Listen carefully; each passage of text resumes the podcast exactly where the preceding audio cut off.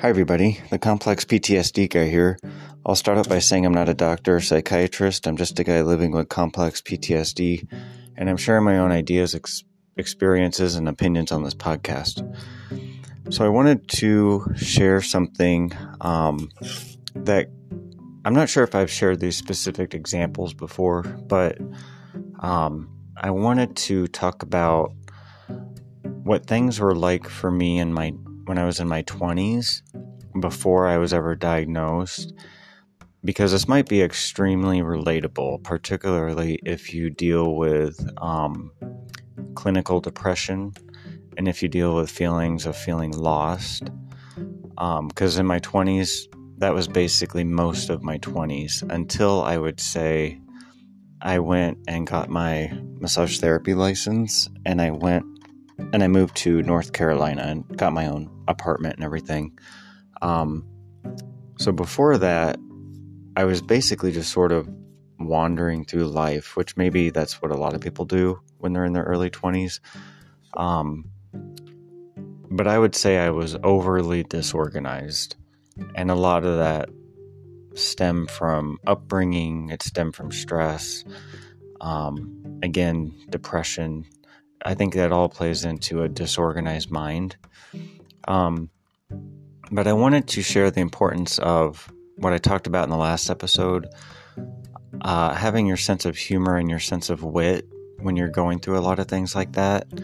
So, I guess I'll start out first with um, some examples of things. So, before I knew, and then I'm going to end with um, some ways of looking at things from a, with a sense of humor. And I wrote specific uh, jokes here uh, related to. I use the example of growing up in a hoarder home. I've talked about that a lot recently, and it's very similar to basically growing up in a narcissist home. But a hoarder home, I think, is a little bit more visual. You can, you yourself can visualize it. So I wrote a poem related to that, and then I wrote some jokes related to basically examples of how to use your wit if you're living in a situation like that. Um, so I wrote a few things down here. So before I knew that I had complex PTSD, my triggers were way more severe. And a big part of that is because I didn't know I had it. I didn't know anything about my own PTSD. So, particular triggers for me it would be like if somebody were to say something, it could be something super small, like one little sentence. Um, but particularly if the people who created my complex PTSD, um, the people who abuse me or emotionally abuse me, if they were to say one little thing, particularly something condescending, um, that's something that they used to do a lot was be very condescending, which is bas- basically squashing you you know, it's squashing your self esteem. Um, that would be a big one for me. Um, because again, th- that goes back to feelings of incompetence. And if you feel like you can't focus, which if you're a kid with a lot of stress, if you can't focus, you get bad grades in school and you do feel incompetent. Um, and maybe for a time being, you are. You know, maybe you're just so lost, you are incompetent for a time being, but that doesn't mean you can't come out of it like I did. I came out of it. Um, so, condescending comments and comments also, not just condescending, but comments towards me that sometimes made no sense whatsoever and were pulled out of the blue.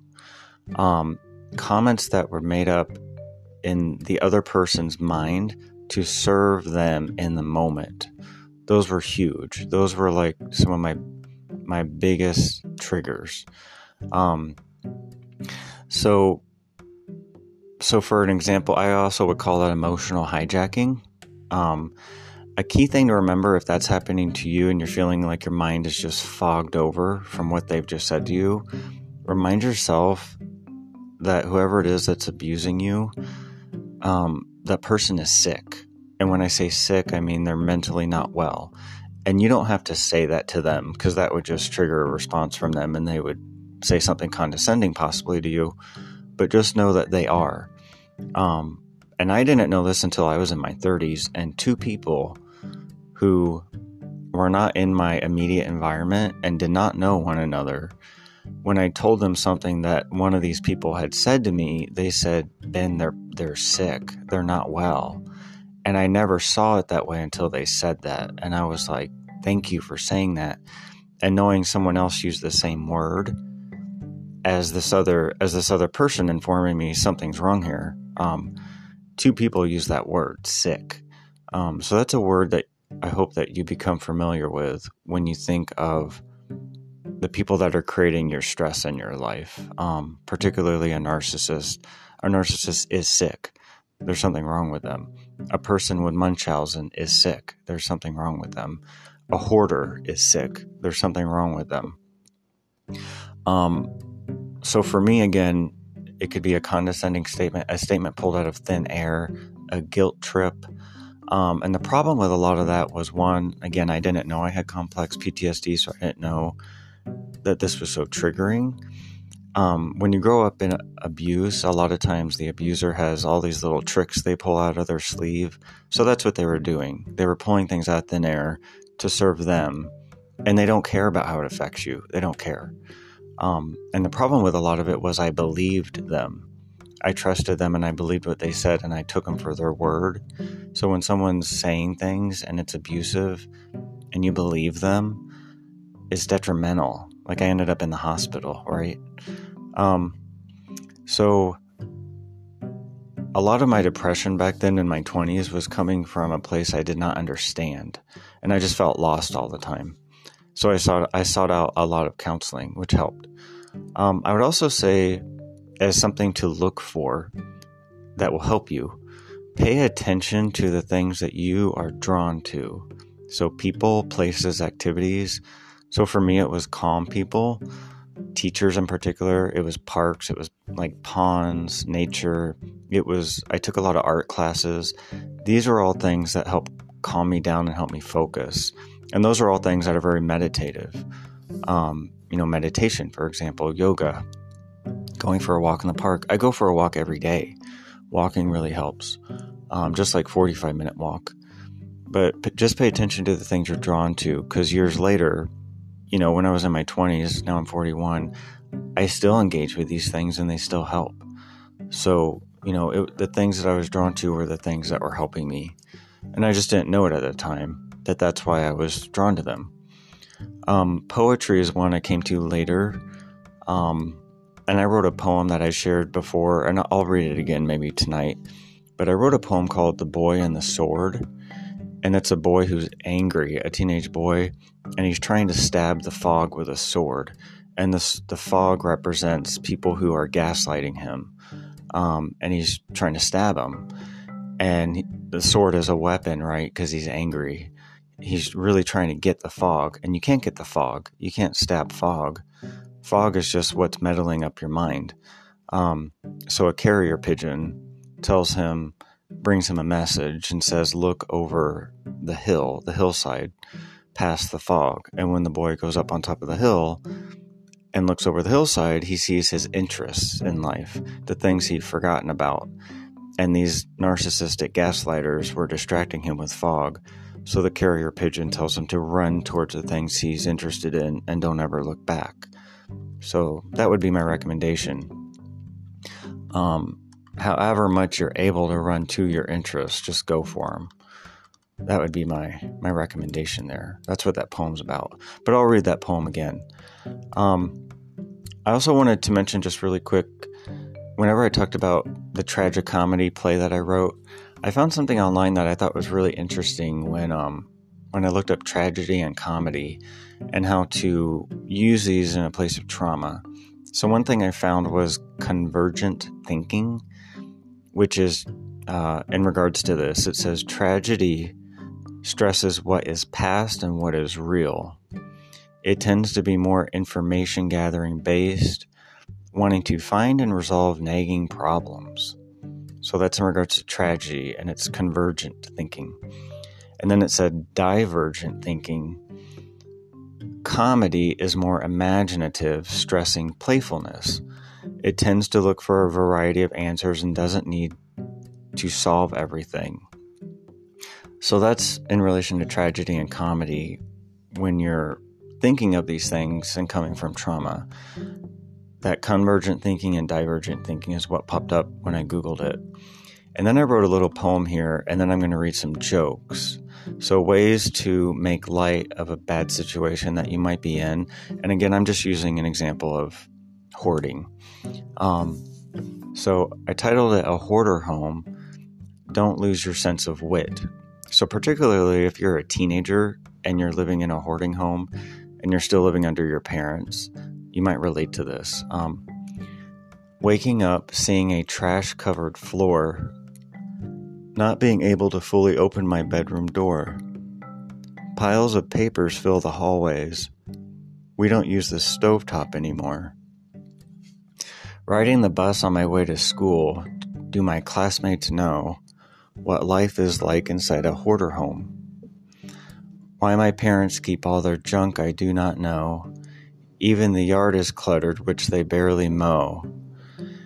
A house once functional, lo- no longer can I say. This all happened slowly, it was day by day. Maybe things will change and I'll wake up somewhere new. Where to start is the question, I haven't a clue. Looking on the bright side, there must be a joke hiding somewhere in all this garbage, right? Ah, I found it. Buried beneath the hoard, I find a book on organizing. Realizing the, the universe is being witty with me, I cry laughing hysterically. So, see, there was a solution to the end of the poem. He finds a book on organizing inside the hoarder home, and he sees the wit. I wrote a little haiku. Um, so, looking at the room, everything in disarray, messy. Hoarding is muddled. So that's a haiku. I love haikus. They get right to the point. And if you do have a distracted mind like I tend to, a haiku might be your new best friend. Um, the other thing, so here's some jokes I wrote, and I'm just going to finish it with this. Um, so, in relation to living in a hoarder home, if you're li- literally living in one, here's some jokes. These are things that come to my mind all the time. And sometimes I try not to say things like this because I've had people in the past tell me I sound rude and so I tend to keep my mouth shut. But literally, like, if I was in a hoarder home, this is what I would say. Um, or if I was watching a show on hoarding, I might say this with my friends in the room. So, again, this is all related to a hoarder home. Um, we've got a nice bunker here. You know, I'm telling jokes here. Another one. Well, we won't have to worry about cleaning dirty dishes since we can't access them or the sink. I guess this is one way to hide your valuables. This puts a whole new perspective on not being wasteful. Well, at least we aren't liars, we're openly dysfunctional. I just found a book on home organizing, and it was right where I thought it would be under 20 pounds of trash. At least I know my friends don't want to hang out just to use my PlayStation 2 since we can't locate the outlets. Look at the bright side. Nobody would want to rob this house. So, those are just some jokes. Um, if you're living in a hoarder home, you know, there's ways to make light of things. Or if your light switches don't work and your wiring is all bad, maybe you won't be making light of things. Da da da. Right? Like a joke. Because your lights won't turn on. But uh, anyway, I just wanted to share some of that. And again, later tonight, I might read the the boy and the sword. Um, it was either called the boy and the sword or the sword and the fog. I can't remember now, but that's one of my deepest poems I've ever written. Because um, there's a lot of angry young men out there who do things with weapons, and it's on the news all the time. But that's a, a similar type of scenario right there. Is there's a solution in the poem, and it's going over the hill and running towards your interests. So I just wanted to share some of that. I'm also going to talk about a show that I watched that it might be a little bit controversial, um, but I'll mention that in the next episode I do. Again, the next episode might be kind of deep. Um, the poem I read is going to be kind of deep, and then the show I mention. Some of you might not like that I mention it, um, but I'm going to mention it anyway. So, uh, this is the complex PTSD guy signing off.